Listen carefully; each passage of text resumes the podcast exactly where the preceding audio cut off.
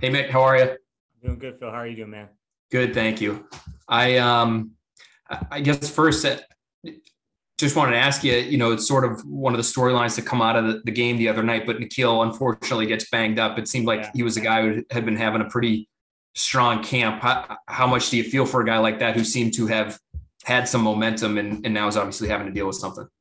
Yeah, you know, I think that's the one thing. I think Nikhil's done a really good job all camp and, you know, taking the coaching, taking everything we presented to him this training camp and even the offseason really, and just kind of use that, propel himself and taking the technique and what he needs to do to be productive. And I think he's shown that through this camp, and he was shown that in the preseason games and the game the other night, and, you know, been a productive player for us. And he's been growing every step of the way. And, you know, and, and not every, everything's going to be easy. There's a process to every season, and, you know, um, how he, how he decides to respond to whatever he has to deal with now until the end of the season, whether that's success, injury, whatever it may be. But, you know, it's just a little obstacle on the road that, you know, I'm, I, he, I know he's really excited to go attack it. And I know we're excited to go attack it with him. So, you know, whatever that may be, he's going to go attack it head on, like he's done this entire training camp.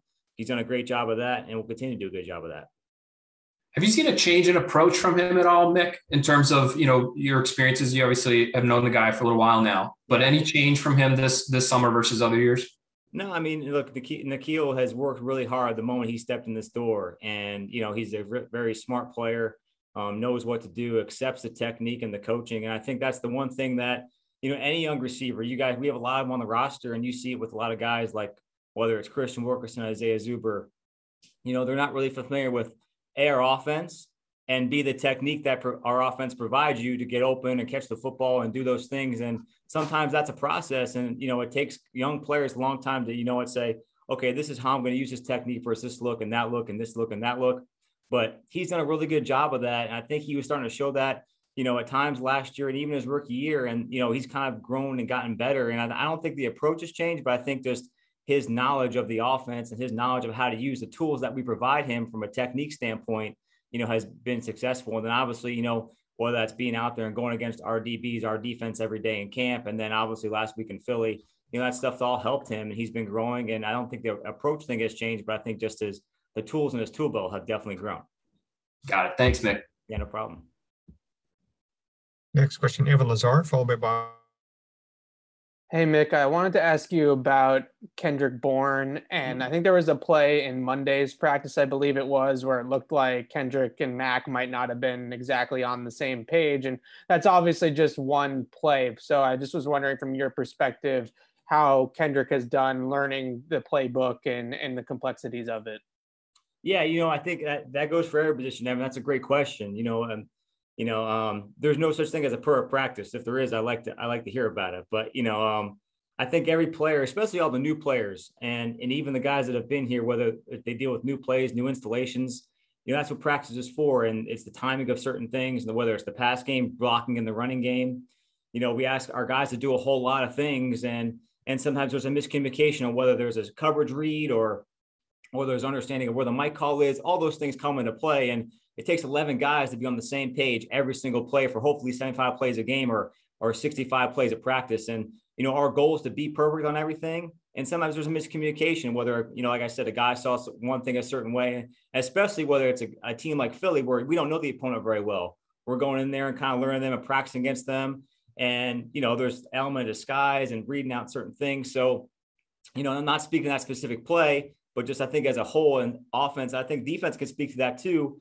You know, the communication factor comes into play, and just being on the same page on every single thing and, and eleven guys communicating on everything, you know, is a big step for us. And that starts with A, knowing alignment and assignment and knowing the technique that it provides to get that job done. And I think that's a process we try and get accomplished every single day. Next Thanks, question, Bob Sosi, followed by Greg. Hey, Mick, how are you? Hey, Bob. Good. How are you?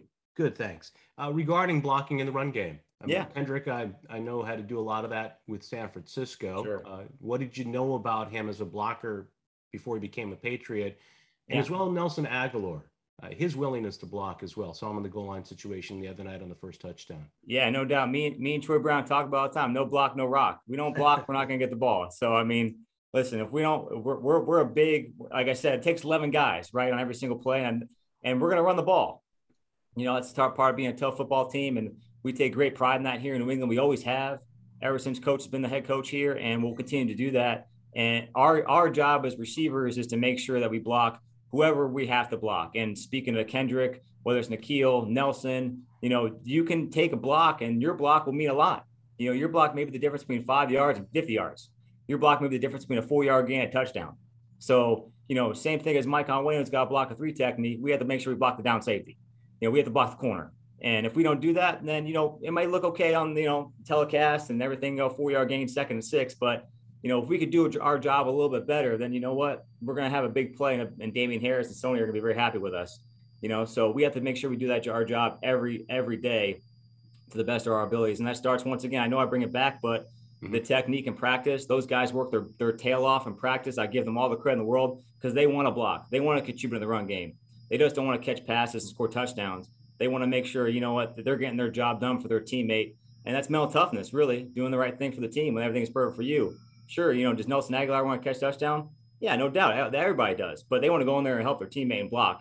And I think that's a big part of the mindset that all the receivers have, which, you know, makes me coaching them, you know, makes coaching them easy. It's what you demand is what you expected with Nelson in particular, uh, you know, a guy known for his speed and his, his, his ability. Yeah, I think I think Nelson, just like all those guys, it's a mindset. They want to be perfect on everything. They want to, they want to do the right thing for the team. And that's called being a great teammate. And I think all those guys in the room, not just Nelson, I think all those guys in the room have that. You know, Nelson's a hard-working guy, and I think, you know, plays like that that he had in that game and feel like you saw, going in there, digging out the safety and Damian getting in the end zone. And that's not a, just a great example for, you know, the young players, but for every receiver in the league, seeing that and just, you know, making that the standard for, you know, not just them, our room, but, you know, the entirety of the position. Nick, thank you. Yeah, thank you, Bob. Our two final questions, Greg Bedard and Mike Deba. Hey, Mick, uh, a little bit of a lighthearted question for you. Yeah. For a lot of us, if our dad showed up at work and talked to the boss, yeah, the whole time, it might not go, go over real well. I'm just wondering what it was like to have your dad around practice last week.